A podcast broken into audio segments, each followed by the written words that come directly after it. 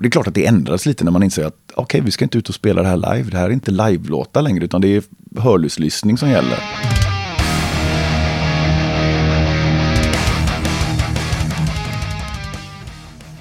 Oavsett om du lyssnar på det här i hörlurar eller inte så är det likväl Rockpoddens 207 avsnitt du lyssnar på. Varmt välkommen! Dagens gäst är en eh, mångönskad, nej, mångfalt önskad eh, person. Mikael Stanne från Dark Tranquility. Dark Tranquility är ju överlag väldigt önskade och uppskattade i världens hårdrocks-community får vi väl ändå säga. Så det kändes eh, fantastiskt kul att eh, äntligen få ta tag i den pusselbiten. De släppte ju dessutom eh, den nya plattan Moment eh, för några dagar sedan och den är ju väldigt, väldigt trevlig tycker jag. Rekommenderas varmt. Eh, nu kör vi igång veckans avsnitt. Du lyssnar på Rockpodden. Jag heter Henke Brandryd och jag önskar dig en god lyssning. Åh fan vad härligt, det här låter underbart, det ska jag kolla upp. Men nu ska vi prata hårdrock. Hårdrock också. Mikael Stanne, välkommen till Rockpodden. Tack så mycket. Tack Fan så vad mycket. trevligt. Ja, underbart. Mm. Underbart att få gräva in lite Dark Tranquility för mig. Det har ju varit... Ja, jag har inte, jag har inte vidrört det bandet i den här podden. Nej, det är på tiden. Så verkligen. För jag vet inte om jag ska börja. Dark Tranquility har funnits i mitt liv svinlänge. Vi bytte demos någon gång, 91, är det sant? 92. Fan, jag vet inte om det var med dig. Det här har jag försökt klura på. Uh, Okej. Jag har kvar mycket brev från den här tiden. Man satt och Ah, tape shit, det har inte tradade. jag, jag önskar jag hade det. Eh, Men jag vet att eh, själva brevväxlingen upphörde efter att jag sågade något gitarrsolo tror jag. Jag spelar ju inga gitarrsolon, så jag kan ju inte blivit allt för sårad. Nej, vad skönt, vad Och det- skönt. Så det kan ju varit Niklas då, det var ju jag och Niklas som Ja. brevväxlade mest. Men också, när brevväxlingen upphör så är det oftast för att jag, eller var det oftast då i alla fall att jag inte orkade svara längre. för man Mm, ja, bara- ja. Det, fick och för jag kommer inte ens ihåg hur det var. Det kanske var ett brev fram och ett brev tillbaka. Men jag Ja, vet att precis. jag tyckte att våran gitarrist då var en motherfucker liksom. På Ja, ja, ja, shit. Ja, jag vet inte. 15 år och ville hävda sig kanske. Det var, Men jag tror jag har den demon var- kvar. Shit, Trailer Mm. of Decay. Ja, Mm. 91. Ja. Med Fredén på sång. Precis. Ska vi börja reda upp det där? Oj. Ja. Fredén sjöng i Dark Tranquility från början. Mhm. Och du sjöng In Flames från början. ja, men det var, inte, det var inte helt samtidigt. Nej, Det, det, det finns ju en sån här skön... Folk undrar ju alltid hur det där gick till. är och- ju fantastiskt roligt. Faktum liksom. Jo, men, jo, men det, det är ju inte konstigt alls om man tänker efter. Men jag tror att folk har en idé om att liksom, det skedde så här på en, eh, en mitt i natten på en bro, du vet, så här under skenet av... band, ja. ja. men precis. Och så två bilar som står mot, mot varandra så med, med strålkastarna mot varandra. Så bara, nu här har ni honom. Så Tradar vi Ja, sångare. men precis. Ja. Så var det inte riktigt. Så, nej, Anders var ju med från början och jag spelade gitarr eh, fram till Skydance då, när vi spelade in den 92. Och efter det så kände vi typ, ah, fan det här verkar inte riktigt, det funkar inte riktigt. Vi var nog inte riktigt på samma våglängd och kände väl att det, liksom, vi vet inte riktigt hur vi ska gå vidare här. Och då, då så slutade Anders. Och då började jag sjunga och så skaffade vi en ny gitarrist. Så slapp jag stå och ha gitarren runt axeln och sjunga samtidigt. Jag kunde, för det kunde jag inte. Och sen, i den vevan innan Skydance hade kommit ut egentligen så startade Jesper In Flames. Och frågade om jag ville sjunga där också.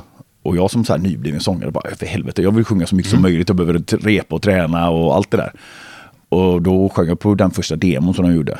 Som då omedelbart gjorde att de fick skivkontrakt då med Wrong Again Records. Och då frågade de om jag ville sjunga på den också. Och då gjorde jag det. Men det var liksom, jag var ingen medlem så, utan det var bara typ, vi måste ha någon som sjunger. Ja, ja, men då gör jag det. Men min plan var hela tiden, jag, full fokus var ju på DT såklart. Och jag ville ju... Och så var det alltid från Ja, ja, dag ett. Alltså. Absolut. Okej, Ja.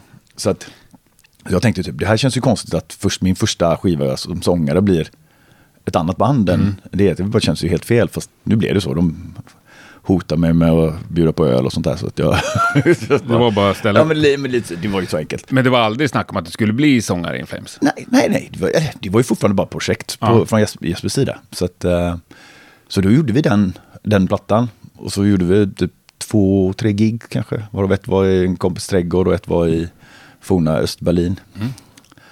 Eh, och ett i Stockholm faktiskt på, fan, ja, typ Klubb 44, någon sån här. Alltså, Café 44 ja, finns det något? kanske, jag vet inte om det var det. Det var ett väldigt litet ställe i alla fall, någon typ fritidsgård liknande. Ja. Sådär. Och det var det.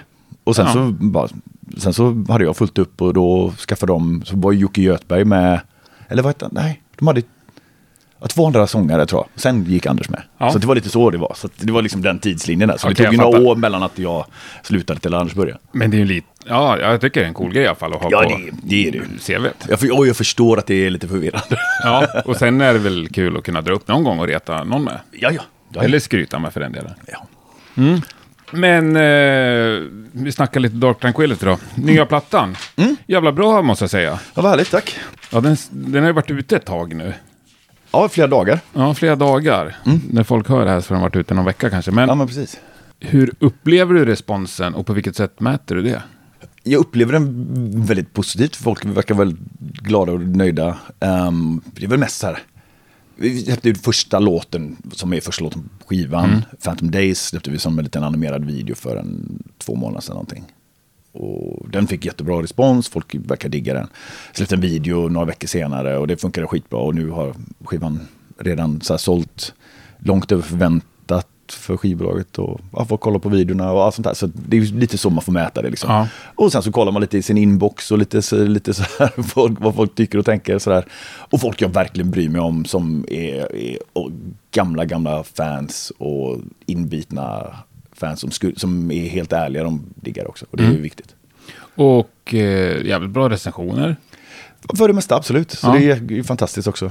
Så det får man vara nöjd med. I alla fall de stora, Aftonbladet och Gaffa och Ja, precis. GP. Mm. Ja. Ja, precis. Ja, jättekul. Så det är... ja, Det, sånt här är ju egentligen inte viktigt, fast det är ju lite viktigt också. ja, men när du säger så här, sålt mer än förväntat, alltså vad, vad ligger, hur sätter man upp Ja, förväntningen? men precis. Jag, sånt här är det jämfört med förra plattan? Det, det var faktiskt, jag pratade med skivbolaget och de berättade att de brukar ha en sån här tvåårs förvänt, liksom typ, vi förväntar oss sälja så här mycket de första Mm. två åren av vår skiva. Och det gick vi över för tre veckor sedan. Ja, men det är ju bra. Ja, det så låter jävligt Så bra. oavsett om det är 20 ex eller om det är 70 000, det spelar ingen roll, men det är Nej. över förväntan. Ja, du vet inte hur många det är. per definition. Ja. Men håller du koll på statistik på streams och... nej, nej, nej, jag tycker sånt är jättetråkigt Gör faktiskt. det? Ja. Är det inte intressant vilken låt som är mest streamad av Nej. plattan liksom? Nej, eller det är klart att det är intressant, men Ja. jag vill inte veta det egentligen. För då blir det så här, är det den som är populär så är det den alla vill höra då. Ja, Liksom, det är det är ganska tråkigt. Bara för det? det är det mest givna, enkla, det inte, betyder inte att det är den folk vill höra. Jag vet att typ, jag vill inte höra de mest populära låtarna av mina favoritband. ja Det är ju, det är ju bara många vad- vill ju det. Jo, jo, jag, jo många vill Ja. det, men det är inte riktigt så jag funkar. Därför så tycker jag Nej. inte det är sådär jättespännande. Det är klart att det är, det är intressant bara att se vad är det som funkar, vad är det som folk dras till. Mm. Det är ju intressant. Men jag vill ju samtidigt inte att det ska påverka när man håller på i studion. Liksom. Nej, men om om, man, man tänker så att åh, den gick bra, då kanske det låter Men om du gissar förutom de här tre singlarna, Mm. vilken är mest streamad tror du? Förmodligen Misery's Crown. Nej, alltså på nya skivan. Ja, på nya skivan, aj. Ah, shit, ingen aning. Det vet jag inte. Jag. Eh, Eyes of the World. Okej, ja. Ganska överlägset tror jag. Okej, Ja. ja. det var ju i och för sig, det var ju en video också, fast den kom ju samma dag som skivan kom. Ja, ju, Så ja att- just det. Då så det kanske kan är ju vara lite det. så, Ja. precis. Mm. Men, ehm, nej, men det är ju kul. Ja. Och det, ja, men det där är spännande, särskilt när det är en ny skiva. Ja, men det var det så jag menar. Ja, men det, då, då är jag med. Det var det jag med. menar, att du håller koll nu. Alltså Ja. vilka lyssnar de på, vilka funkar? Ja. Ja. ja, det är intressant. Särskilt när man ska ja, precis sätta upp en setlist sen. När det är, Ja, ja men då fattar jag. Det var, ja. då, då menade vi nog samma ja, från början. Ja. Nej, jag, jag gör mitt bästa för att få upp streamsen på uh, Transient. ja, låt Andra- få det. Ja, Mm. fy fan vilken bra låt. Ja, den eh, sitter som en smäck där precis Ja. på sin andra spår.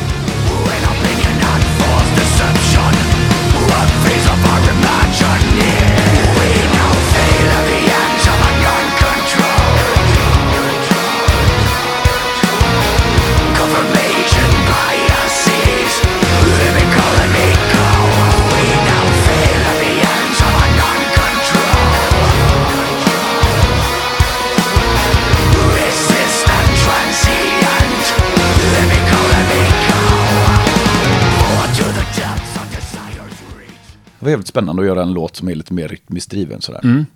Jävligt kul. Ja, jag, tyckte den var skitbra. Och ja, eh, ja, nu är inte jag någon hitskännare. Men jag tycker också det är kul med band som har funnits i 30 år och som släpper sin tolfte platta. Mhm. Att man känner, nej men det här hade ju funkat med ett nytt band som kommer idag. Då hade jag höjt på ögonbrynen och bara shit, vilket bra band liksom. Ja, ja, så okej. Ja, men det är kul. Det, för mig är det inte alltid så när Nej. band släpper sina tolfte skivor. Nej, det är sant. Och, um, nej, och det är ju kul. Alltså, det, är, det är en grej att bara tänka typ, ah, ja, den är ju bättre än förra eller sämre än förra. Men det är fortfarande okej för att jag gillar stuket. Ja. Men, men om den står på egna ben, då är det bra. Mm. Det är härligt att höra faktiskt. Och kan bryta lite ny mark. Liksom. Ja, För ni har ju också anpassat det till liksom, utan att släppa helt era rötter, så har ni liksom anpassat det till någon slags modernare sound, eller om man ska säga. Och försöker hitta ett sätt då som, som känns fräscht. Eller som känns kul för en själv framförallt. Och som är, inte, inte är liksom en skiva eller liksom som, ja, som återupprepar för mycket. Liksom. Men samtidigt såklart, alltså, vi låter ju som vi låter. Vi har Ja. ju våra liksom, begräns, liksom, både begränsningar men också eh, sätt att jobba som gör att, att man, man håller, håller sig inom vissa ramar. Men så försöker man förnya det och få det att låta fräscht och spännande och liksom, jag vet inte, modernt, det är väl, känns konstigt, men samtidigt klart att det är det. Ja, jag, jag, Liksom. förstår, det kan uppfattas som en svordom, men det var, det, det var inte meningen. Men jag menar att det hänger med ändå. Sen är Mm. det klart det finns en charm i saker som låter som de ska och alltid har gjort. Liksom. Jo, jo, jo, precis, men vi är inte något, liksom, något nostalgiskt band på det sättet. Och Nej. vi, det är, liksom, vi ju- lägger ju ingen vikt i att låta som vi gjorde förr, eller liksom att det ska vara old school på något sätt. Det är liksom, det, vi, har ju redan, vi har ju varit med hela vägen och, Ja. och utvecklats framåt hela tiden. Så det, det har inte riktigt, sånt, sånt är inte viktigt för oss i alla fall. Men under de här 30 åren, hur aktivt har det varit som minst? det är väl egentligen de gångerna då vi, vi bestämmer oss för att liksom skriva. Sådär, att vi liksom tar lite tid från turnerande för, att, för att jobba på en platta. Och sen tiden, ja, men lite som nu då, mellan en platta, eller mellan en inspelning egentligen och en, ett skivsläpp. Där Men det släppte en lite så. skiva förra veckan. Jo, jo du- men du precis, men alltså det här året då. Ja. Den här, de här månaderna mellan, mellan man, eh, man spelar in någonting och släpper det. Ibland så blir det li- lite försenat Mm. eller det skjuts på lite. Den, det är nog den lugnaste perioden. Men ni har aldrig tagit så här, nu tar vi ett halvår och inte hörs av liksom? Nej. Nej. Utan, och om det är det så är det ju för att vi då sätter vi oss och skriver och hittar Mm. lite inspiration och sådär. Så det har varit eh, ganska konstant faktiskt. Är det här original release-datum eller har ni flyttat på det eller skjutit eller något? Vi har flyttat, vi har inte annonserat något annat som vi har ändrat, men Nej. vi har ju skjutit. Vi har, planen var ju att ha plattan ute innan sommaren först. Så att vi kunde spela lite nya skönare låtar på sommarfestivalen och sådär. Och det gick ju sådär. Och när vi insåg det så, så fattade vi, okej, då, får vi, då- då stannar vi kvar i studion lite till då. Och så skjuter vi den till hösten. Ja, just det. Då fick ni mer tid att jobba. Var så att ni hade en färdig platta. Nej, nej. Utan då höll, det var när vi var i studion Ja. som det här ändrades. Och då, eh, då tänkte vi, ja men då sammanfaller det schysst med en USA-turné som vi brukar göra. Det har blivit lite tradition. Vi börjar i New York samma dag som plattan kommer och så kör vi liksom. Eh, Jävla tråkig tradition att behöva bryta. Ja, faktiskt. Det är ju jättetrevligt. så, ehm, så då, och när det inte blev någon USA-turné så då, då jobbade vi några veckor till och så satte vi ett nytt datum. Liksom. Så att visst, den blir lite uppskjuten, men det spelade liksom inte så stor roll. Plus det var, var ju fantastiskt att ha mer tid i studion egentligen. Och det fanns ingen eh, tanke på att skjuta den tills ni kunde köra i New York? Liksom. Nej, nej. Det, är Alltså, det hade ju varit, det, eftersom det, det var så oklart, och det, vilket det fortfarande är osäkert, så känns det ju bara jobbigt och orättvist mot fans som väntar på plattan. Och fan, o, det skulle vara olidligt för dem själva att bara ha en platta på hyllan och bara vänta på att släppa den. Nej, det går ju inte. Liksom. Det är man ju tröttna på den innan den kommer. Ja, det är bra. Men har ni skjutit på turnéerna? Finns det liksom datum bokade? Det gör det, men vi vet ju Nej. såklart att det inte är alls säkert att det kommer hända. Så att, eh, Ja, men jag har sett nu, det börjar dyka upp i mitt flöde lite grejer 2022 sådär. Ja, det låter ju mer troligt då kanske. Ja, nej, men det är jättekonstigt. Det är ju ingen som vet heller. Liksom, jag har ju försökt luska i det där. Liksom. Nu när jag har suttit och pratat med folk från hela världen, eh, i och med att man har promotat skivan här, så, så har vi frågat liksom, hur ser det ut hos er? Liksom, typ, har ni, finns det något på gång? Sådär? Man pratar med folk i Sydamerika, eller Ryssland, eller Japan eller sådär. Bara, nej, inte vad vi vet. Alltså, vi kan se lite datum, men det är ju ingen som tror att det där kommer hända. Eller det är ingen som vet. Liksom. Så att vi siktar väl lite på nästa höst då. Ehm, Europa först och främst. Men Inte ens en festivalsommar tror du på? jag vet inte. Vi har ju massa festivaler bokade som inte blev av eh, i somras. Så att, eh, jag hoppas. Men, Ja, det, det, men det ser inte, det ser är inte jätteljust ut. Nej. Men det var så extremt frustrerande. Inte bara för er såklart. Och det är kanske positivt att alla sitter i samma båt. Jo, det är det ju. såklart. Och det finns många som har det mycket värre såklart. Alltså Jo. som blir det värre. Men det är frustrerande som band att bara känna och släppa någonting ut i intet, liksom, känns det som. Att inte vara ute och spela och liksom ta, känna av folks reaktioner du vet, på ett vanligt sätt istället för över internetforum. Och Ja, och, och, och jag tänker också att faktiskt är det en annan deal för liksom band som är så jävla stora som ni är. För det, Eller, vi, eller som, som spelar så pass mycket. Alltså vi, Ja. vi giggar ju 100 gigs om året Mm. i snitt. Alltså det, det är klart att det, det, det, det gör ont liksom när ja, man, när och man det inte spelar är alls. hel apparat med folk runt omkring. Jo och men det är precis. Mycket mer.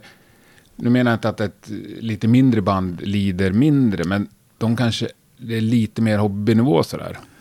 Ja, ja, det, det drabbar ju många, det är inte bara bandet liksom, utan det är folk runt omkring. Och Mm. Ja. så det, är det där är ju sjukt jobbigt liksom. Ehm, och veta att nej, vi, vi, vi har inget liksom. Vi har, det finns ingenting. eh, man, man kan ha så små grejer man kan se fram emot och hoppas lite på liksom. Men eh, nej, det är så. Ja, och det är inte så här, ja, nu är dopingavstängd två år. Sen kan du börja igen, utan Nej. det är den här ovissheten. Ja, det, det är det värsta tror jag. Att, att liksom planera någonting och, och, men att känna bara, ja, det är ganska meningslöst ändå. Vi, kan, vi kan göra det för att det är kul, för att ha någonting att göra, men det är inte alls säkert det blir något. Nej. Nej, men det är väl härligt att kunna släppa musik i alla fall då. Ja, precis. Och det, det, är det, fan, det är det man lever på nu det här året. Liksom. Det kommer så jävla mycket bra skivor. Jättehärligt. Mm. Att, eh, det, Tar du dig an jätte- andras musik? Ja, det är klart. Mm. Ja, jättemycket. Så, eller så mycket som möjligt. Så det är jätteskönt att bara ha nya skivor att se fram emot och sådär. Sen att man inte kan gå och kolla på några band, men eh, det, det får komma sen. Ja, det får du verkligen göra. Så snart som möjligt. Ja. Hörni, förra veckan så delade ju Rockpodden ut eh, två priser. Rockpodden-priset som gick till Thundermother för att de visar att de både kan och vill ta ansvar för svensk rockmusiks framtid. Och sen delar vi också ut eh, Stora Trummispriset till förra veckans gäst, Thomas Hake. Det finns ju också ett litet avsnitt som kom i fredags, ett litet bonusavsnitt eh, från prisutdelningen med Thundermother. Stort tack för alla glada tillrop kring de där, ja både avsnitten men kanske framförallt eh, priserna. Svinroligt. Jag har absolut för avsikt att eh, fortsätta med de här grejerna nästa år. Och vem vet, då kanske det blir någon till kategori också. Det är ju roligt med eh, fest och galej. Vill du vara med och stötta Rockpoddens framtid och överlevnad så finns det patreon.com rockpodden för ett eh, månadsbidrag på 20 spänn eller mer. Det är fem spänn per avsnitt. Det är alldeles otroligt eh, härligt att eh, ni är ett gäng som gör det. Ni är också ett gäng som swishar eh, lite nu och då. Det är väldigt kul det också. Det gör ni på 070 77 38 200. 77 38 200. Sen har jag en låda med mössor som står här också. Sålde två förra veckan. Säljer gärna tre den här veckan. 150 spänn kostar de. Och eh, då får du skicka ett meddelande till mig eller Rockpodden med din adress. Så får du en Rockpodden-mössa då på posten. Tack för meddelandet och tack för allt eh, stöd som jag får och känner. Det är underbart. Nu tillbaks till herr Stanne. Jo, äh, men lite stanna kvar i releasen. Alltså, fanns det någon annan förväntning på just den här plattan gentemot förra eller förrförra? Från... Ja, det är klart att Atoma gick väldigt bra. Den kom för ja, fyra år sedan. Um, klart man kände lite press sådär. Typ, "Ah, ja, det måste vara, i alla fall vara lika bra. Och det kände jag nog ganska tidigt att vi hade ju tillräckligt med starka låtar som kändes som en, en bra fortsättning. Sådär. Anders hade skrivit massa bra låtar i början på förra året och vi kände bara typ, "Ah, men fan det här känns bra, det är på rätt väg. Men nu ska vi plocka in liksom nya snubbar i Chris och Johan och sådär. Ja. Så liksom, då, då skulle vi hitta någonting och då blev det så här, fan då, då är ju lite pressen, det måste ju låta annorlunda för det är liksom en ny line Men det måste ju låta väldigt mycket DT ändå. Sådär. Så att vi, ofta, oftast är det så att när vi väl kommer in i studion så glömmer man lite det här, vad som pågår utanför och vad folk har för förväntningar. Då är det bara låtarna som gäller. Eh, men det är klart att man vill ju liksom, man vill ju utnyttja det nya manskapet, om man säger, samtidigt som man vill hålla, göra den bästa DT-skivan någonsin. så det var ju, det blev ju en press i sig. Sen så hade vi ingen tidspress egentligen, utan vi, vi började så smått och så jobbade vi på tills vi kände att vi var redo. Då sa vi att okej, okay, nu, nu kan vi sätta liksom en inspelningsdatum så här ordentligt, även om vi fortfarande var i samma studio då. Mm. Um, så, um, så det är klart att förväntningar, eller förhoppningarna är ju ganska höga. Men förväntningarna är mer så här att fan det måste bli bättre, det måste kännas speciellt, det måste bli coolt. Och det får inte skena iväg för mycket från vad vi är kända för, om man säger. Nej. Eller vad vi liksom står för. Sådär. Ja, för ni har två nya gitarrister nu. Mm, precis. För Niklas, som varit med alltid. Ja. Men han har inte varit med på scen på länge. Nej, precis. Så efter Atoma... Han var med och spelade in den bara. Ja, precis. Mm. Så efter det så har han stannat hemma och tagit hand om familjen och sådär. Och, mm. så, och då så kände han lite nu att om han skulle komma tillbaka sådär utan att ha varit med i tre år, det var bara så konstigt. Då tar han ett steg tillbaka mm. och så låter han oss köra och så ägnar han sig åt konsten. Och, mm. liksom. Vilket han gör med den äran. Ja, precis. Sjukt snyggt omslag. För det ja, är det, han som har fantastiskt. Ja. ja. visst. Så det är det han gör på heltid. Liksom. Mm. Uh, nej, så då, ja, precis, så för tre år sedan då så kom Johan och Chris med. Liksom, uh, som live-gitarrist? Som live-gitarrist, precis. Så det är ganska sömlöst ändå? Ja. Ja. Precis. Visst, det är processen att börja skriva och sådär. Jo, precis. Man, den, den, fan, vi jobb, har jobbat på samma sätt alltid. Ja. Liksom. Och man har ett sätt att prata och kommunicera mm. kring musik som såklart har liksom växt fram under så många år. Och att helt plötsligt, det är ju svårt för vem som helst att komma in i det där. Mm. Va, hur funkar det? Hur funkar ni? Bara, du vet, ja, hur pratar ni i det här bandet? Vad är det för jargong som gäller? Exakt. Ja. Så det där tog ju lite tid att komma över, liksom, eller komma igång och samarbeta sådär. Uh, men när man väl gjorde det så var det ju grymt. Liksom. Mm. Och då kände vi väl typ att okej, okay, det, det är någonting på gång. Vi, vi känner att vi har materialet. Men hur ska det utformas, hur ska det produceras, hur ska det kännas liksom? Och det är klart att det ändras lite när man inser att okej, okay, vi ska inte ut och spela det här live. Det här är inte live-låtar längre, utan det är hörlurslyssning som gäller. Mm. Nästan. Jag tror att det är liksom ett undermedvetet påverkan under, under inspelningen. Att liksom, fan det här är inte det här ska inte ut, liksom. vi ska inte ut och lira det här, vi kan lika gärna fortsätta och jobba lite mer på det. Så det var jävligt konstigt. Jävligt spännande ändå. Och känna, så, jag, vet ja. inte, alltså, jag vet inte hur mycket det påverkar en. Nej. Det varit intressant i en alternativ verklighet att ha spelat in den förra mm. året, eller det här året utan en pandemi. Sådär. Uh, men, um, men låtarna var ju klara innan. Liksom. Mm. Så det var, det var inte så. Ja, men det är ju ens. sjukt spännande tanke. Det har jag inte tänkt på. Nej. För jag fattar att i normala fall så tänker ni att när du håller på att skriva på en låt eller ni jobbar på en låt så ser man liksom mm. kanske en scen och publiken framför sig. Ja. Det här kommer de gilla liksom. Eller jo, här. men lite sådär. Ja. Och det kanske man gjorde medan vi skrev det, men sen så ändrades det när vi väl spelade in det på något sätt. Och, och så det här isoleringen som vi kände i studion, som vi alltid gör. Liksom, mm. För vi låser in oss där mm. och studion är liksom liten och vi ser, vet, man har inga fönster. Var spelar ni in? På Kungsgatan i Göteborg. Sådär. Ja. Eh, Martin, Martin har en studio där. Och där har vi spelat in tre skivor nu eller någonting. Eller mer.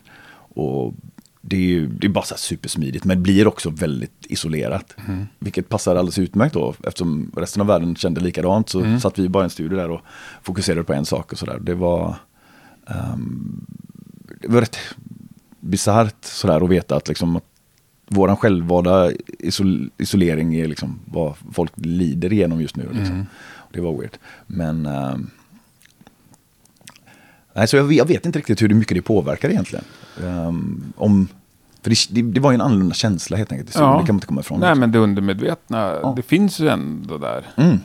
För det har varit så full i skratt. För jag tänker ju alltid, jag har alltid samma bild av den som lyssnar på det här. Okej. Okay. Och det är liksom en eh, man någonstans i våran ålder som är på väg till jobbet. Som okay. kommer ut hemifrån på morgonen och stoppar i lurarna i öronen och börjar gå Amen, en promenad okay. mot jobbet. Det är så jag tänker. Ah, ja, ja. Det har jag liksom egentligen inte formulerat för mig själv förrän nu när du börjar tänka på det. ja, men det är ju intressant faktiskt. Precis, ja. vem, är det, vem är det som lyssnar? Liksom? För skulle ja, någon berätta för mig, nej men det här, de lyssnar i arenor i Italien. Okej, okay, då kanske jag skulle tänka annorlunda. Ja, precis. Nej, jag kanske, precis, jag kanske tänker så här att de som ska lyssna på den här skivan sätter sig ner med finlurarna liksom, och bara sjunker mm. ner i soffan. Liksom, med en eh, Imperial Stout i handen liksom och bara, ah, nu jävlar vad gött. Så. Men det är ju ändå en dröm ju. Ja, det är ju så. Jag gillar liksom musik i alla fall. Så njuter av musiken, verkligen mm. tar till sig den. Ja, precis. Ja. Men annars, arenor i Italien, ni är jävligt stora i Italien va? Italien går bra. Det ja. har varit någon sån här grej. Um, Jag vet inte riktigt vad det är. Det har alltid funkat jävligt bra där. Mm. Ehm, sen, ja, men typ, vi började väl turnera där 95-96 någonting. Och då kände vi direkt att shit, folk är på, de fattar våran grej. Mm. Ehm, så det har varit fantastiskt, verkligen. Ehm, ja, alltid egentligen. Sådär. Ehm, Den är ju svinbra den där. Nu är den ganska gammal men... Ja, den är faktiskt gammal. Live i Milano. ja, 2008 var det. Ja, du ser. Mm. Men är det fortfarande bra? Ja, jag gillar den. Och det, Mm. Vi har haft lite problem att, att hitta på något nytt och göra liksom en, en ny show som ser häftigare ut. För jag tyckte den blev så jävla bra. Mm. Så det var lite svårt att toppa.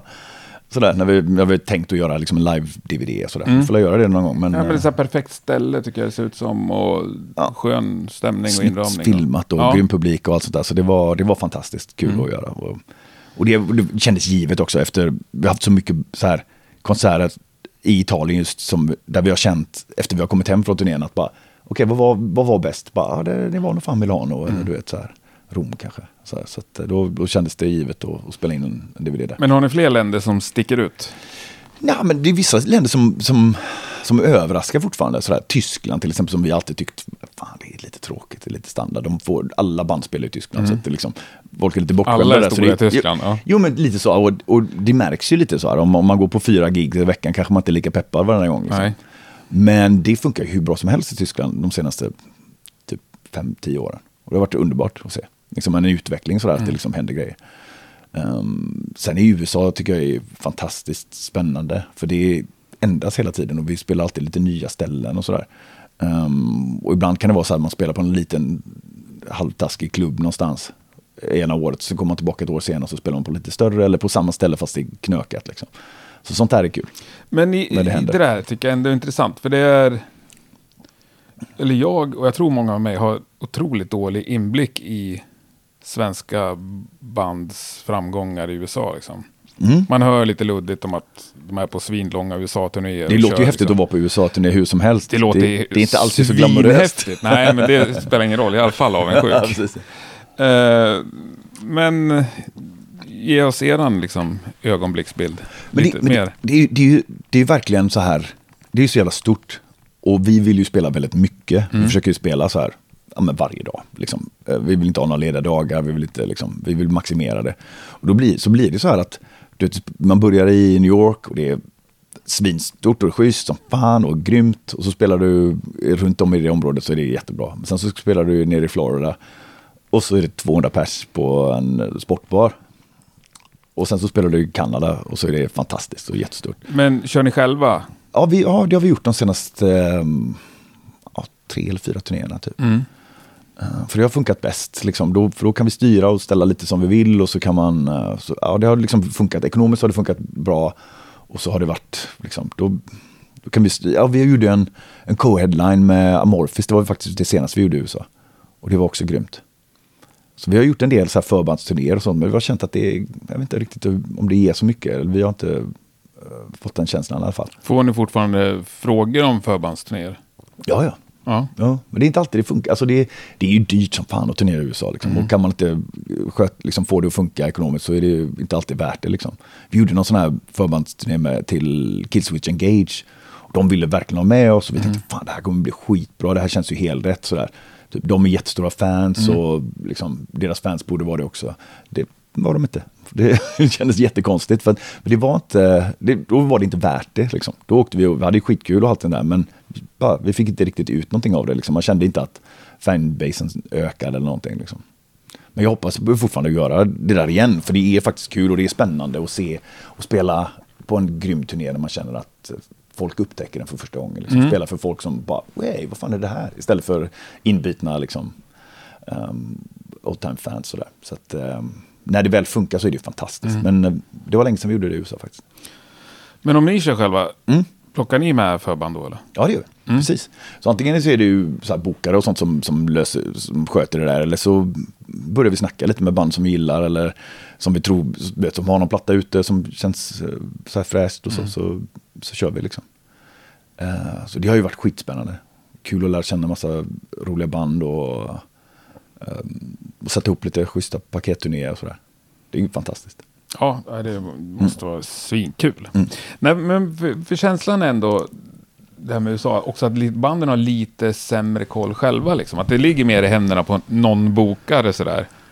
Ja, från början var det väl kanske så. Sen har vi ju väl tagit lite mer kontroll över det. Liksom, Ja. Så att vi, eh, vi sköter det där. Och det är, det är väl sådana grejer rent generellt som vi har, som har hänt de senaste, eller eh, genom åren. Så att man, man försöker ha mer kontroll över alla aspekter av bandet egentligen.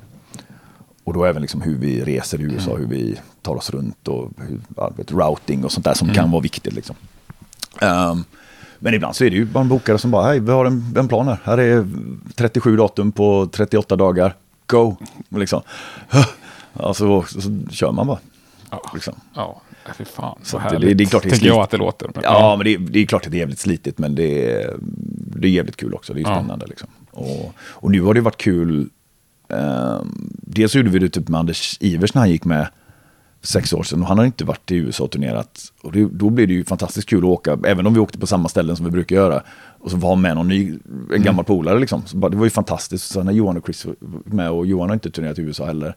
Och då blir det också spännande. Så liksom man kan alltid se det från, genom nya ögon. Sådär. Och, ehm, det har varit, ehm, så det, därför så har det ju varit spännande hela vägen. Liksom. Så jag tycker det fortfarande är fantastiskt kul.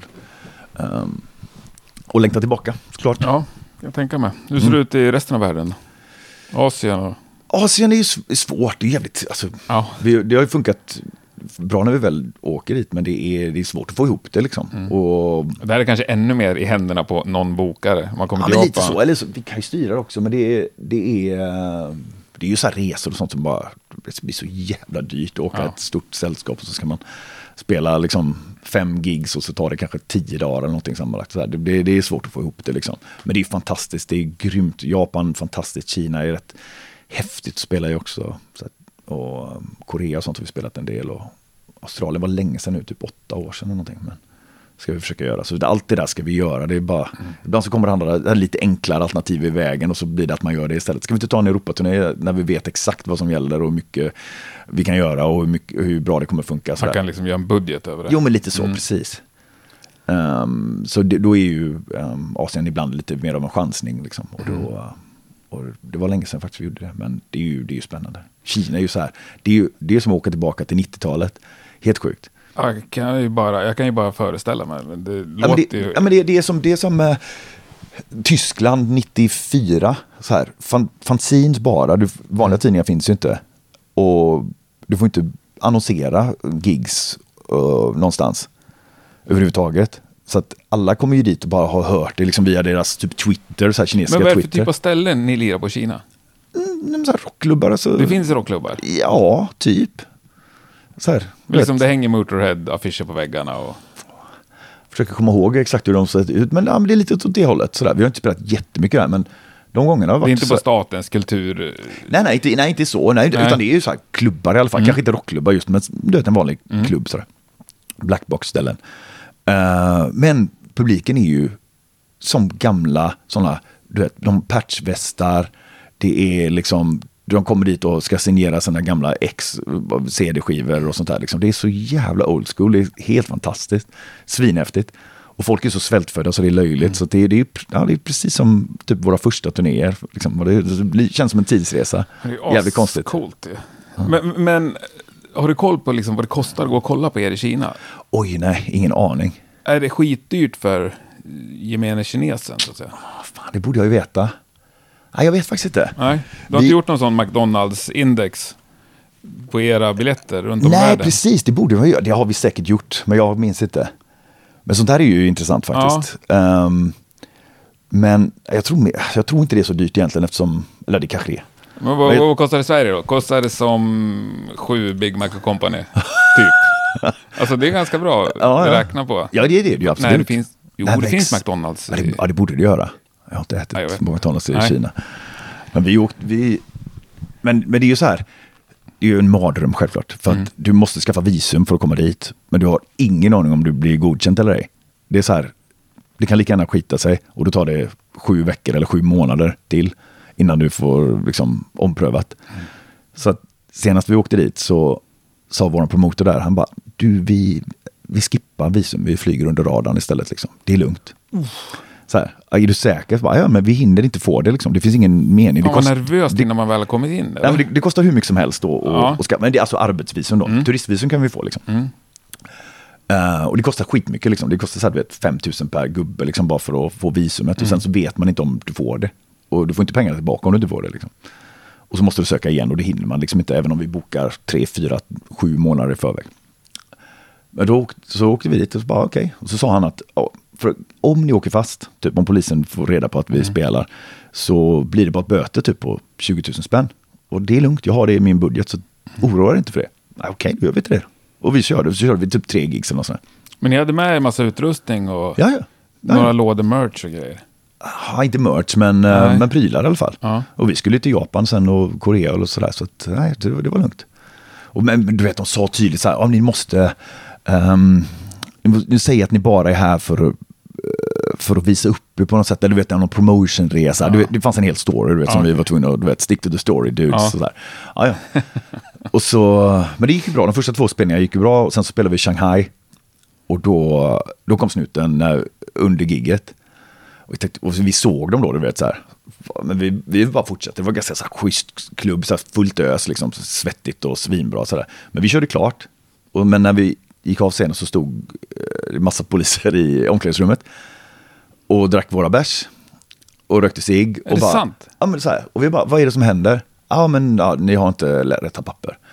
Och promotorn bara, okej, men jag vet ju vad det här gäller. Jag har gjort det här förut och så här, jag kan betala liksom, böter. Så. Nej, nej, nej, nej. Vi, ja, vi ska göra det här på riktigt. Så de du vet, skrev ner massa grejer och det tog så här, tre timmar innan vi fick tillgång till våra loge för att byta om. Liksom. Och sen var vi tvungna att infinna oss dagen efter på polisstationen. Och vi hade en ledig dag i Shanghai och hade sett fram emot det ganska mycket. Så här, du vet, och bara aldrig varit där tidigare. Så här, oh, fan, det kommer bli fantastiskt. Klockan åtta på morgonen var vi tvungna att vara på polisstationen. Och vi kom dit, svinbakfulla självklart. Vi söp av ilska Ja. efter giget.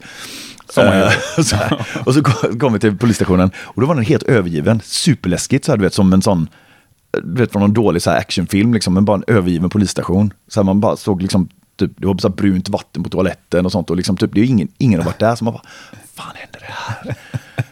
Ehm, och så fick vi bara sitta i ett rum och så pratade alla kinesiska och vi har bara vår promotor med oss och så vårat crew då liksom. Och, och så ställer de frågor via en översättare. Och så att fyra frågor tar ju 40 minuter. Eller någonting. Och de ska ställa alla, alla samma frågor och vi är tio pers. Liksom. Och vi bara sitter still, det finns inget vatten, det finns inget käka, liksom, det finns ingen så här vending machine någonstans. Man bara sitter där bara och dör av bakfylla och törst och ångest och bara liksom, tittar ut genom fönstret. Bara, ja, där är Shanghai. Det hade varit lite trevligt om vi fick gå ut lite och se lite av det. Så, här. Nej, och då, så vi var där åtta på morgonen, typ åtta, nio på kvällen och var vi klara. Shit. Då hade vi skrivit på så här 40 sidor, eh, du vet, erkännanden och allt sånt där. Och det slutade med såklart att promotorn bara, okej, hur mycket kostar det sa ni? Ja, 20 000. Ja, här är det. Tack. Så gick vi. Han bara, är byråkratin liksom. Det är, här, det är bara gjort för att du ska inte komma Ja. hit. Bara, vi vill Men du fick ha. ingen dom så? Nej, nej, nej, nej, nej, inget sånt. Nej, nej. Nej, men jag tänker mig att det har varit coolt att ha haft kvar. Jo, men samtidigt hade vi för aldrig fått komma tillbaka, eller så vi inte få Nej. åka någon annanstans. Nej, så, eh, så var det. Och då, då blir man så här lite, fan ska vi göra det där igen? Vågar vi liksom? Men det är klart vi vill, för det är ju skitkul. Ja, ja det, i mina öron låter det bara som ett liksom, äventyr som bara... Så här efter, efterhand kan man ju tänka det på, på som ett äventyr, men jag, minns, jag var inte jättenöjd då. Nej, det är väl olika grad av uppstyrning i världen Mhm. fortfarande. Men det funkar med el och sådana grejer. Ja, ja, ja. Ja, där är du med. Det Ja. är jag som har en jävligt Men vi har, inte, vi har spelat bild. bara i så här storstäderna, liksom, eh, eller alla städer, det är väl storstäder i Kina, men vi har inte spelat på de liksom, ställen typ, som man inte kan uttala. Liksom. Jag, jag känner en del band som har gjort så här, tio gigs i Kina, liksom, och där har det varit lite tuffare, liksom, lite struligare och sådär, men, men ändå skitcoolt. Så länge man är, fattar att det är eh, Tyskland på 90-talet och inte Europa nu. Men uh, uh, av allt, ja, väl egentligen allt som rör bandet, hur mycket har du personligen koll på? Oj.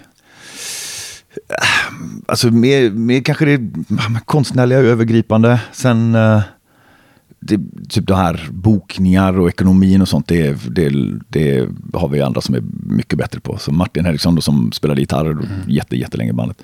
Han gör ju bara det nu som är manager och sköter den biten. Så, att, Ja, så han är eran manager nu? ja, så jag håller, jag håller koll tillsammans med honom, men det är han som sköter det där. Och jag tycker det är jättejobbigt, jag är så dålig på det. Så, att, ehm, så han är ju bokar och fixar och tar hand om allt. Sånt. Men hur mycket tar han hand om utan att liksom ens tillfråga er? väldigt till väldigt lite. All, allt sånt där med turnéer och... gå- Men vi gör det ju i samråd såklart. Men, Ja. men det är mycket som man inte behöver. Och eftersom vi känner varandra hur bra som helst såklart. Och han vet ju precis vad, som, vad vi gillar och vad vi vill och sådär.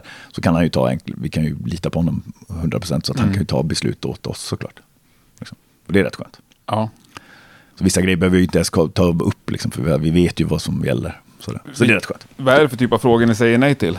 Nej men du vet, vill vi göra den här festivalen eller den här turnén Ja. eller vad fan som helst. Alltså, sådana grejer som bara typ, nej nej, det, det där är givet att vi säger nej till. Sådär. Eller det här är givet att vi säger ja till. Är det oftast ekonomi då? Liksom? Det är det ju oftast. Ja. Sådana här tråkiga, det är ju det som är så tråkigt, liksom, att behöva tänka på det. Ja, har vi råd att åka dit? Det låter skitkul, men har, kan vi? Nej, det kan vi inte. Okej, men då vill jag inte ens veta, då blir jag bara knäckt. Ja. Men så här engångsförbandsgrejer då? Får ni något sånt? Sådär one-off bara. Ja, sådana här jättestora Ja, men kanske Ullevi liksom size eller arena Mm. size i vi- Sverige.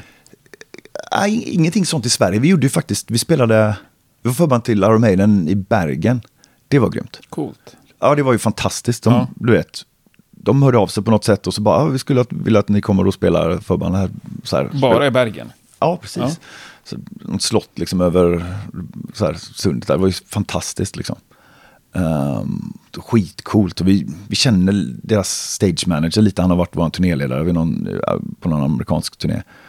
Så det var ju underbart att komma dit och bara bli omhändertagen av Iron Maidens crew. Och de bara, ni får använda hela scenen, hela PA, hela ljuset, allt ni vill. Så här.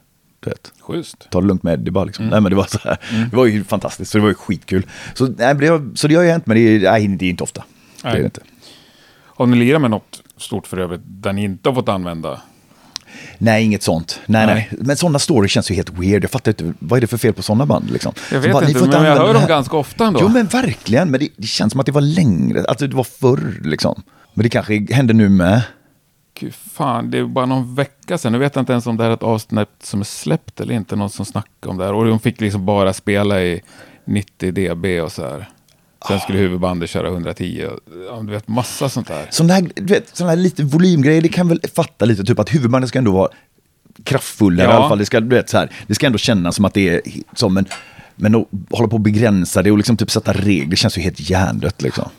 Nej, och jag vet tråkigt. när man var yngre. Alltså jag hatar ju. Min första stora konsert jag åkte på, det var Halloween och uh, Maiden här. Ja, ja, ja, 88. i. Ja.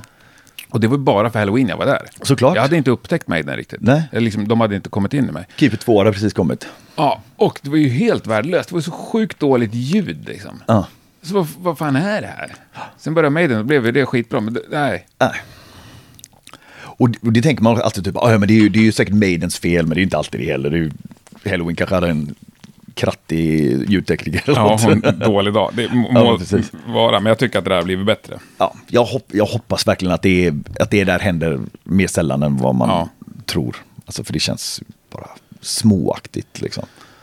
Oschysst. Ja. Men du, 30 år som jag tjatar om. Mhm. Drivet att fortsätta, var kommer det ifrån? Det, det där är ju spännande. Jag, jag minns jag fick den frågan, det var helt sjukt första gången så här, någon frågade bara, vad är det som driver det så här? Det Mm. var efter, vi hade gjort precis typ sju veckor i USA och dagen efter skulle vi åka till Sydamerika i, vi skulle göra nio gigs på tio dagar i Sydamerika och sen skulle vi åka till Turkiet och sen hem. Och vi hade precis kommit av scenen i så Dallas eller någonting. Genomsvettig och ändå peppad och så här. Och så typ skulle vi bara festa av sista dagen. Som typ, sen skulle vi vara upp svintidigt. Eller knappt sova egentligen och så bara flyga vidare. Och så var det någon tjej bara typ, ah, men då har jag bara en fråga egentligen. Vad fan är det, hur orkar ni, vad är det som driver det? Är, varför är detta värt att göra? Liksom. Och då var det så, jag blev lite ställd. Vad fan, ja, vad är det egentligen liksom? för, det, för det är inte alltid man stannar upp och tänker, utan man bara kör på för det är kul och det är Ja. härligt och sådär. Men helt ärligt så är det ju faktiskt, alltså, självklart det är kreativt att, att skapa någonting och hitta på någonting kul tillsammans och göra musik som man känner, som kan vara stolt över och liksom känna att typ, vi, fan, vi lyckades med någonting. Liksom, du vet. Vi hade ingenting från början, vi lyckades skriva lite melodier, vi lyckades sätta ihop låtar och så sen så har vi spelat in dem och så nu finns de ute där för alltid. Det är ju fantastiskt. Mm. Men det som driver är nog det här att få komma ut och lira, att möta en publik, att känna att man kommunicerar någonting. Liksom. För annars så skriker man bara in en mikrofon och skriver någonting på en dator och så är det, är det bra så, så känns det lite bättre mm. för att mm. man tänker sig, du vet, där någonstans, att det är någon som lyssnar eller, och att någon som fattar. Men att faktiskt se det och stå framför någon som fattar det och som känner likadant kanske, gör ju att allting känns lite lättare. Um, och allt det där som är jobbigt, allt det där som, uh, som man hatar hos sig själv och man hatar hos så här, världen, helt enkelt, allting som man skriker och är arg på, uh, kan man ju få utlopp för på scen och släppa det på något sätt. Alltså att man blir av med det. Mm. Uh, och att det är då någon där som faktiskt liksom, hej, vi fattar, vi, vi kan ta emot det på något sätt liksom. Och då, det gör ju att det känns så jävla... Liksom, man kan, jag kan släppa det då för, för, ett, för ett tag och liksom bli av med någonting och, och känna en lättnad varje kväll. Liksom att det funkar fortfarande, vi kan göra detta. Rösten håller, uttrycket finns där, publiken finns där. Och då kan man liksom slappna av på ett sätt som, eh, som känns fantastiskt. Sen vaknar man upp nästa dag och så mår man skit igen och så längtar man efter att få, så, så tänker man typ det här kommer aldrig funka. Kommer publiken bry sig? Kommer det, kommer det kännas bra? Kommer röst, rösten hålla? Kommer man ha energi? Kommer man orka? Men du vet, en minut in i första låten så, så är det där igen. Och så känner man den här känslan igen och så blir det adrenalinpåslag och så känns det fantastiskt. Liksom. Så det är den där känslan, det här eh, kicken liksom, som man jagar. Eh, och som blir väldigt viktig, särskilt på en längre turné sådär. Att varje dag är bara så här, man behöver det där igen liksom. Så, Men hur funkar det nu då? För nu var det, när stod ni på scen senast? Ja, det var förra helgen då. Eller förra, förra helgen. Ja, just det. När vi spelade in en, en livestream-grej. Ja. Men det var inte samma. Nej. Det var ju bara... Men innan dess var det? 13 månader sedan. Uff. Mm. Hur känns det i kroppen då? Ja, men det är skitkonstigt. Har du 13 månaders inneboende aggression? Ja, precis. Nu har vi varit mycket i studion och mycket skrik där och så. Och det har varit skönt. Och skrivit lite andra grejer och sådär. Men det är ändå... Nej, det känns sjukt konstigt. Sådär, man bara längtar. Man bara liksom sticka iväg någonstans och träffa.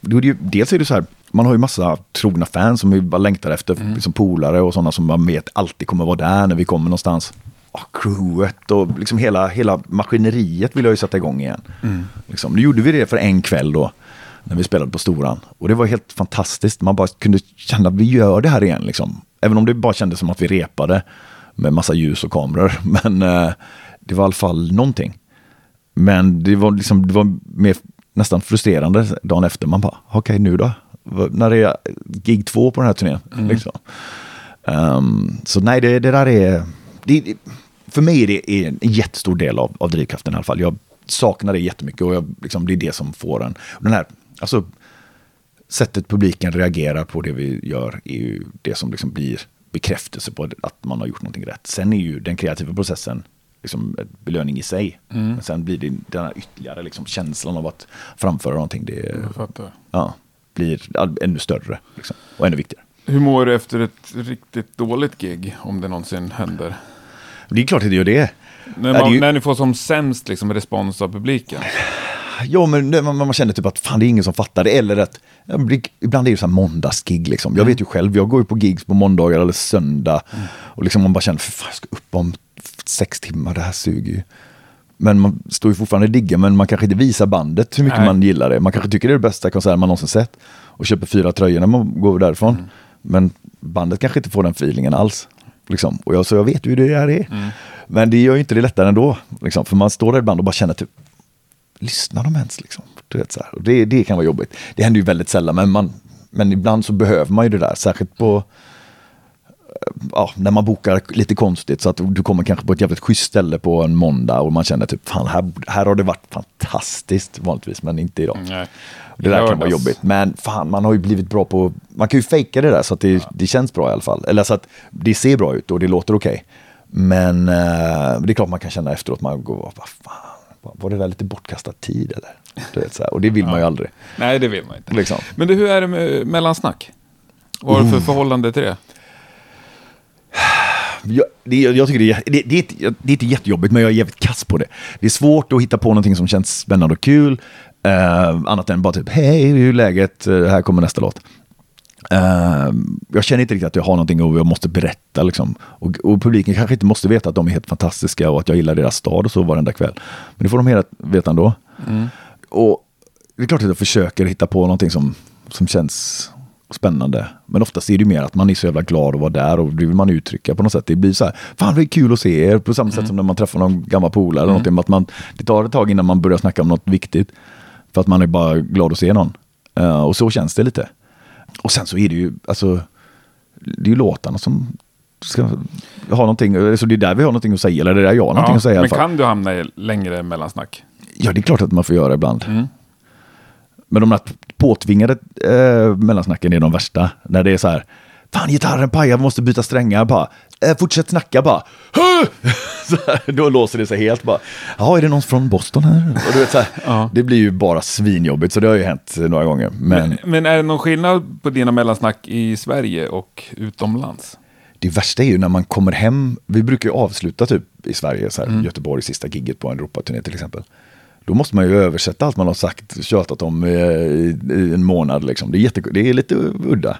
Lite som jag har suttit och gjort intervjuer i flera månader på engelska och så börjar man prata svenska. Så bara, just det, man får liksom omformulera sig. Nej, men det, det, det är klart att det är lite annorlunda. Uh, men det är ju för att det är annorlunda att vara här också på något sätt och spela hemma. Det, för det gör vi mm. inte så ofta. Vi spelar ju mycket mer liksom, utomlands. Um, så det men blir vissa saker också. kan ju låta coolare på engelska också. Ja, ja, absolut. De här liksom rock'n'roll-klyschorna eller vad man säger liksom. Ja. Hur mår ni? Låter inte så jävla... Nej, och Nej. sen så blir det lite så här, var det typ, typ Johan Liva som sa någon gång, bara, this is sista låten! det är lätt, lätt, att det blir lite... det är skit. Ja, det är grymt. Ja. Um, så det är lätt att det blir lite sådana halv, halv svensk, svengelska varianter. ja, nej, men det är underbart. Men uh, hur viktigt är Göteborg för er? Det är ju jätteviktigt såklart. Alltså, mm. det är ju, och ju mer man reser desto mer längtar man hem såklart. Och, och publiken är ju fantastisk. Och lite så här fanstödet som vi har i Göteborg är ju helt underbart. Vart spelar ni när ni spelar i Göteborg? Trädgården. Trädgården. Eller Pustervik. Tusen... Ja, typ. Mm. Eller Pustervik har vi spelat en del också. Um, Trädgården har, de har lite andra arrangemang. Ibland så är det någon som bokar det så här i månader. Ja, just det. Kan man säga julshow. Ja, ja, men nu är det någon, sån, det någon dansgrej mm. så, här, så har de det i flera månader. Så lite tråkigt, för jag älskar att gå på konserter här. Mm. Så det är lite trist när, när det är upptaget. Men uh, vi får väl se hur det kommer se ut i framtiden. Men, um, nej, så där spelar vi. Och det är, äh, så det är, och det är häftigt. Det finns en sån jävla hårdrocksscen och kultur i Göteborg. Mm. Verkligen. Det finns ju skitmycket nya bra band. Det gör ju det. Det är ju det som är så jävla häftigt. Så det är det jag försöker säga ibland. Du vet, folk frågar så här, oh, men hur är det med Göteborgs death metal-scenen och liksom Gothenburg Sound mm. och allt sånt där. Bara, typ, Okej, okay, Gothenburg Sound då, men det, är ju, det kan ju vara vad som helst.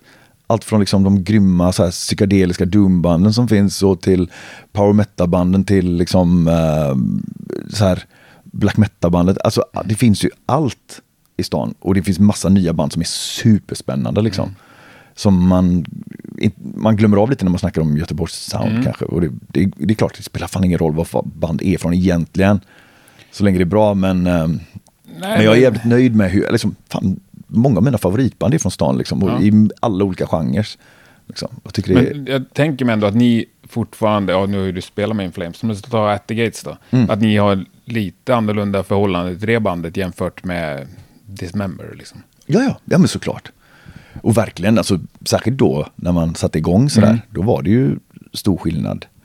Um, vi, vi växte upp liksom verkligen tillsammans, sådär. alla hängde på samma ställen. Vi bytte kassetter med varandra liksom, och, och sådär. Och man, så man lyssnade på samma musik. Mm. Så klart att någonstans musiken formades liksom, utifrån det. Så blir det någon slags sund konkurrens kan jag tänka mig. Ja, men på ett bra sätt. Liksom, ja. Att man bara typ vi måste i alla fall vara lika bra som de andra banden. Ja. Liksom. Inte bättre, men minst lika bra. Och, och det var ganska tydligt egentligen, typ de här tidiga death metal-banden i Stockholm. De lät ju annorlunda också, för de växte Verkligen. upp liksom, kanske på, men det var lite mer kanske hardcore eller punk i grunden. Ja. Om, om vi var mer inne på så här speed metal och, och liksom new wave, bridge heavy metal och lite sån där melodisk hårdrock och sånt där från början och prog så var det kanske något annat här. Liksom. Så, mm. Så att om man ser tillbaka på det. Jag satt och gjorde en sån lista för någon tidning nyligen med om liksom vilka mina gamla favorit plattor från Sverige. Liksom. Mm. Och då var det så här, fan vad det mycket Stockholmsgrejer. För det var ju det, är ju det som jag lyssnade på. Var du, är det så? Nej men jag tyckte det var häftigt. Och Ja. det är må- många av de skivorna som, som, som håller så jävla liksom stenhårt. Ja, verkligen. Sådär. Så, att, eh, så det, men det är kul. För det var ju, det ju, var ju väldigt stor skillnad på banden. Så var det ju. Liksom. Det, och det var ju så här Studio Fredman i Göteborg och, och Skogsberg här. Liksom, Ja. och så. så det är klart att det, för folk utifrån liksom, så är det klart att det, det var väldigt stor skillnad. Mm. Och tydlig skillnad. Och sen, fast det, sen började ju kors befrukta sig lite. Ja, Men absolut. Ja. Och, och så är det ju fortfarande. ja. ja. Alltså, Entombed och In Flames liksom hör inte ihop. Nej. Nej. Nej. Varsin sida av landet liksom. Ja. Mm, jag vet inte. Och nu har de ju, de har ju också valt en varsin väg liksom. Eller jag Jo. vet inte vilk, vad man ska säga om Entombed längre, men Nej, precis. det som ändå görs. Mm. Men i samband med det här med drivet, finns det liksom drömmar kvar? Eller det bara Nej, de dog business? för länge sedan. Nej, ehm, ja, men alltså, det finns ju alltid det här man vill göra, bli bättre. Alltså en ännu bättre skiva nästa gång, bättre turné, bättre gigs. Alltså allt det där liksom att förfina det och göra det lite, liksom, lite häftigare, lite mer spännande. Men finns det någon sån här typ arena som... Ah, jag, alltså, Nej. Jo, det är klart att det är där drömmen om, men det är liksom, jag vet inte, det är, jag har aldrig riktigt känt så i alla fall. Jag Nej. har aldrig känt så här, fan vi måste göra det, vi måste dit, vi måste dit, vi måste ha de här, oh, de här målen liksom. Typ, jag, jag vet inte, jag, jag funkar inte riktigt så tror jag. Nej. Utan det är klart att det är grymt, vissa festivaler som man verkligen vill spela på. Ja men då gör vi det till slut. Vi kommer dit liksom. Roskilde var ju sån här dröm, du vet när man var 16 och gick dit första gången. Fan får vi spela här någon gång? Det gjorde vi förra sommaren. Det var helt fantastiskt. Det var grymt att få göra det. Det var liksom barndomsdröm sådär. Mm. Och klart man har lite sådana grejer men jag vet inte, vi är nog lite mer realistiska. Så det, och, det är väl en grej att, att sikta någonstans liksom, och, och känna typ att vi ska alltid göra någonting som är större och bättre men liksom inte, jag vet inte, inte skjuta över målet liksom heller. Liksom tvinga fram någonting som inte finns där.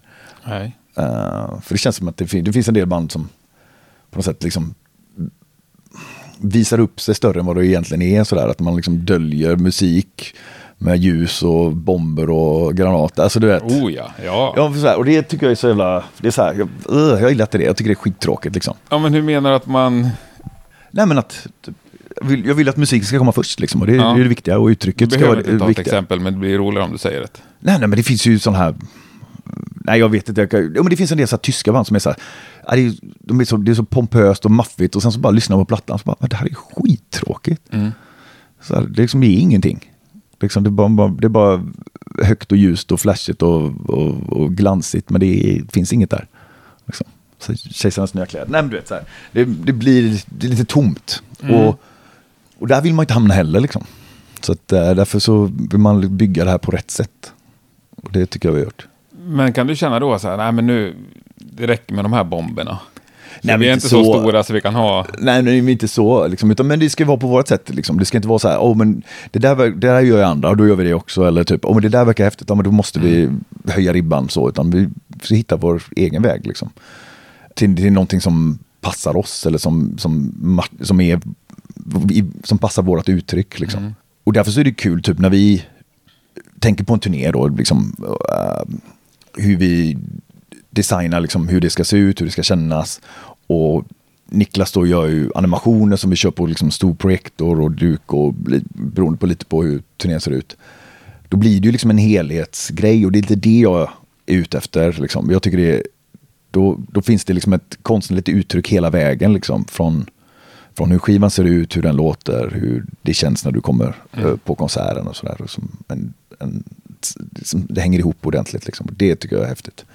Och när man får göra det på bäst sätt, då, när vi kan göra det på våra egna villkor, så, så då kan man känna sig nöjd efteråt. Liksom. Låter ju som en dröm ju. Tycker jag. Living the dream. Ja. Även om den är lite on hold. Ja, det är den ju verkligen. då. Precis. Ja, men det får väl bli ordning på det. Mm. Ja, men ska vi avsluta, jag har två, avsluta med två frågor här. Mm. Det ena, det här blandningen mellan growl och rent. Mm. Är det något du tänker på? Hur mycket till exempel? Eller inför nya skivan liksom. Ratiot. Ja, Om vi har någon här procentenhet, Ja. typ, hur mycket det ska vara så inte. kanske Nej. inte sitter med klockan, men ungefär, en känsla i alla fall liksom.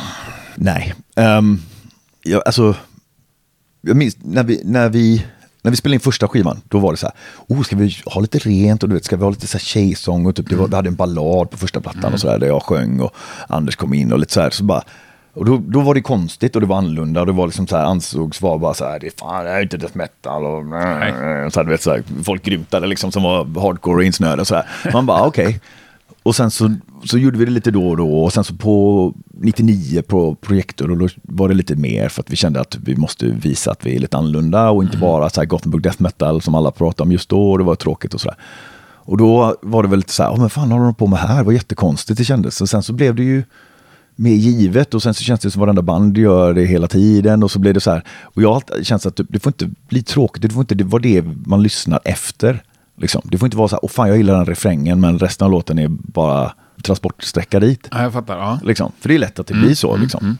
Lite som popmusik är eller sådär. Så därför så har jag alltid känt, ah, men fan när det är känslomässigt rätt och det funkar i låten och det bara passar in och man får liksom en, man kan uttrycka något annat än bara här, ilska och frustration. Eh, och göra något annat av det, då blir det spännande. Liksom. Eller om vi håller det väldigt sparsmakat. För jag är ingen power metal-sångare, jag är ju en synt-pop-sångare liksom, och en death metal-sångare. Och så när, när vi hittar rätt, då är det, då, då är det jävligt kul och spännande liksom, att jobba fram någonting sådär.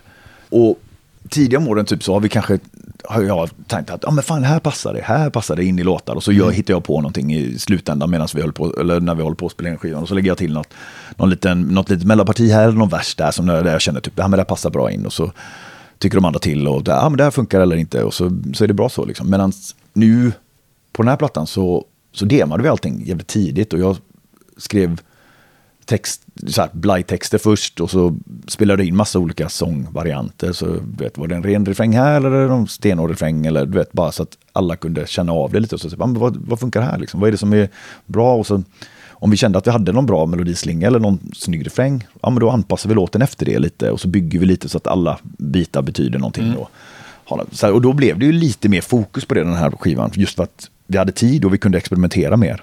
Eh, och det var jättevärdefullt. För mig var det ju fantastiskt att liksom kunna jobba fram någonting och bara känna typ, ja men då bygger vi om eh, grunden och kompen här och ackorden lite så att det verkligen passar och, och sådär. Och så var jag väl lite trött på att ha gjort så här, ja men den mjuka refrängen och sen en stenhård, ref- eller eh, mjuka versen och sen stenhård refräng. Det har vi gjort lite ofta sådär. Så nu vänder vi på det lite mer.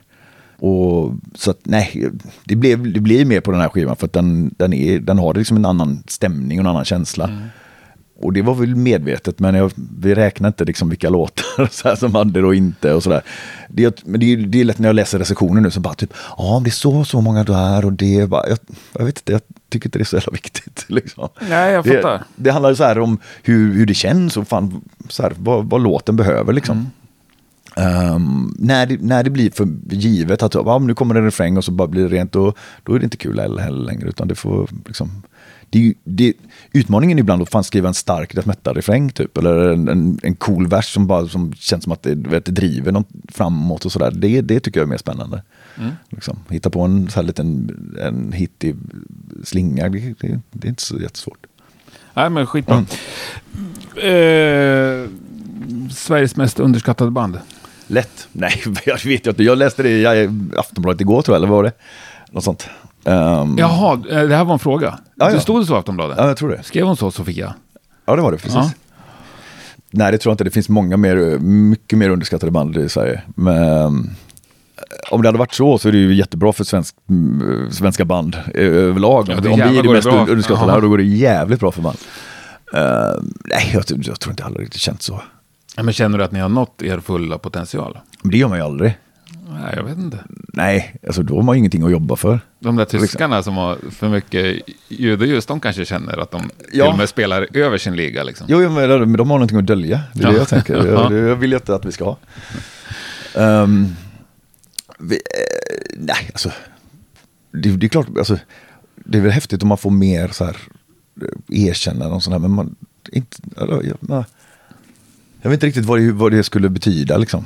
Och, Nej, är, och det- är, är, man, är det mer allmän slutgiltigt och liksom lättillgängligt. Och det är inte, något så här, det är inte ett bra betyg alltid heller. Liksom. Att- men så till att- exempel men- In att- Flames kanske är ett band som man ofta slänger ur sig, liksom gemene man till och med känner till som ett svenskt hårdrocksband som Mm. Ah, ja. går bra för utomlands. Sådär. Jo, och det är ju grymt för att de har ju liksom en annan, siktar på ett annat sätt liksom. Och det är ju svincoolt. Och det funkar ju hur bra som helst. Fantastiskt. Ehm, jag tror inte riktigt vi har det, liksom, vi siktar inte på det sättet och vi tänker inte riktigt så på musiken kanske. Eller ehm, på vart det tar vägen sådär. Alltså, jag tror, än en gång, det är en sån här grej att man vill ha det lite på sina egna villkor och liksom, att man bygger en fanbase liksom, genom att vara, vara helt brutalt ärlig med, med alla och göra precis så som vi vill och så hoppas man att folk bara hänger med liksom, istället för att anpassa sig någonting på något sätt. Ehm, då känns det mycket bättre liksom, och då blir framgången så mycket skönare. Liksom. Det bara känns, då känns det välförtjänt på något sätt. Och, så därför så, så känner jag inte att, typ, att vi liksom underskattat eller liksom, att Nej. vi inte får den uppmärksamhet som vi får. Utan det får vi faktiskt. Och så är det äkta hela vägen. Liksom. Ja. Men finns det något som du tycker är underskattat då? Ja men det gör det ju. Det finns ju massa grym musik och massa bra band som man bara, ah fan, vill lyfta fram. Och, Ja, men säg något då. Nej men så här, fan, hela på vägen hit så lyssnar jag på Lykantropi, vilket jävla Ja. fantastiskt band. Och Jättebra. Lowrider och alltså det finns ju så jävla mycket coola band i Sverige liksom som bara, ja, helt fantastiska. Våla, jag lyssnade på nya singeln, det var helt sinnessjukt bra. Det finns så jävla mycket bra band som, som, du vet, som inte riktigt gör så mycket väsen av sig. Men eh, det är härligt att det finns och jag älskar ju att leta upp sånt där. Jag älskar att den nivån av band, de här, de här första två, tre skivorna där man fortfarande hittar sig själv Ja. och sådär. Det är så jävla spännande. Ja, bra. Nu ska jag tipsa dig och lyssnarna. Eh, Det finns en spellista som heter Rockpodden 10 000. Vem eh, ligger bakom den? Det är jag. Ah, Bara svinbra svenska, lite norska också, låtar som har under 10 000 streams på Spotify. ah men för fan vad gött! När du kommer över så blir du bortplockad. Ah, ja. Men det är mycket de banden. ja som men fan du- vad kul, det ska jag absolut kolla upp. Underbart. Lykantropi kanske blir för stora. De har varit med länge i alla fall. Ja. Ja, Ja, den nya skivan är ju underbar. Fan vad bra ja det. jättebra. Ja, men du, stort tack Mikael. Tack själv. Så önskar jag dig all lycka till med vad det nu blir som dyker upp i framtiden. Oh, ja, vad hemskt det låter, men ja tack. Ja. Jag hoppas i alla fall att nästa gång vi ses är inte inför nästa platta och det inte har hänt något. Nej, det är kanske när vi kommer hit för att spela så här om ett tag. Ja, det hoppas Mm, jag. det vore härligt. Ja, skitkul att träffa dig. Detsamma. Önskar en bra dag. Tack, tack. Tack! Ja, då fick vi oss en dos av Dark Tranquility till slut. Det, det var väl trevligt. Jag tycker det var riktigt, riktigt trevligt. Stort tack för att du har lyssnat. Eh, om det är många som har önskat eh, Stanne så kan jag utan att på något sätt eh, tävla säga att nästa veckas gäst är en av de absolut mest önskade. Definitivt topp 10. Även det hoppas jag blir riktigt trevligt. Ha nu en bra vecka så hörs vi nästa torsdag. Tack och hej!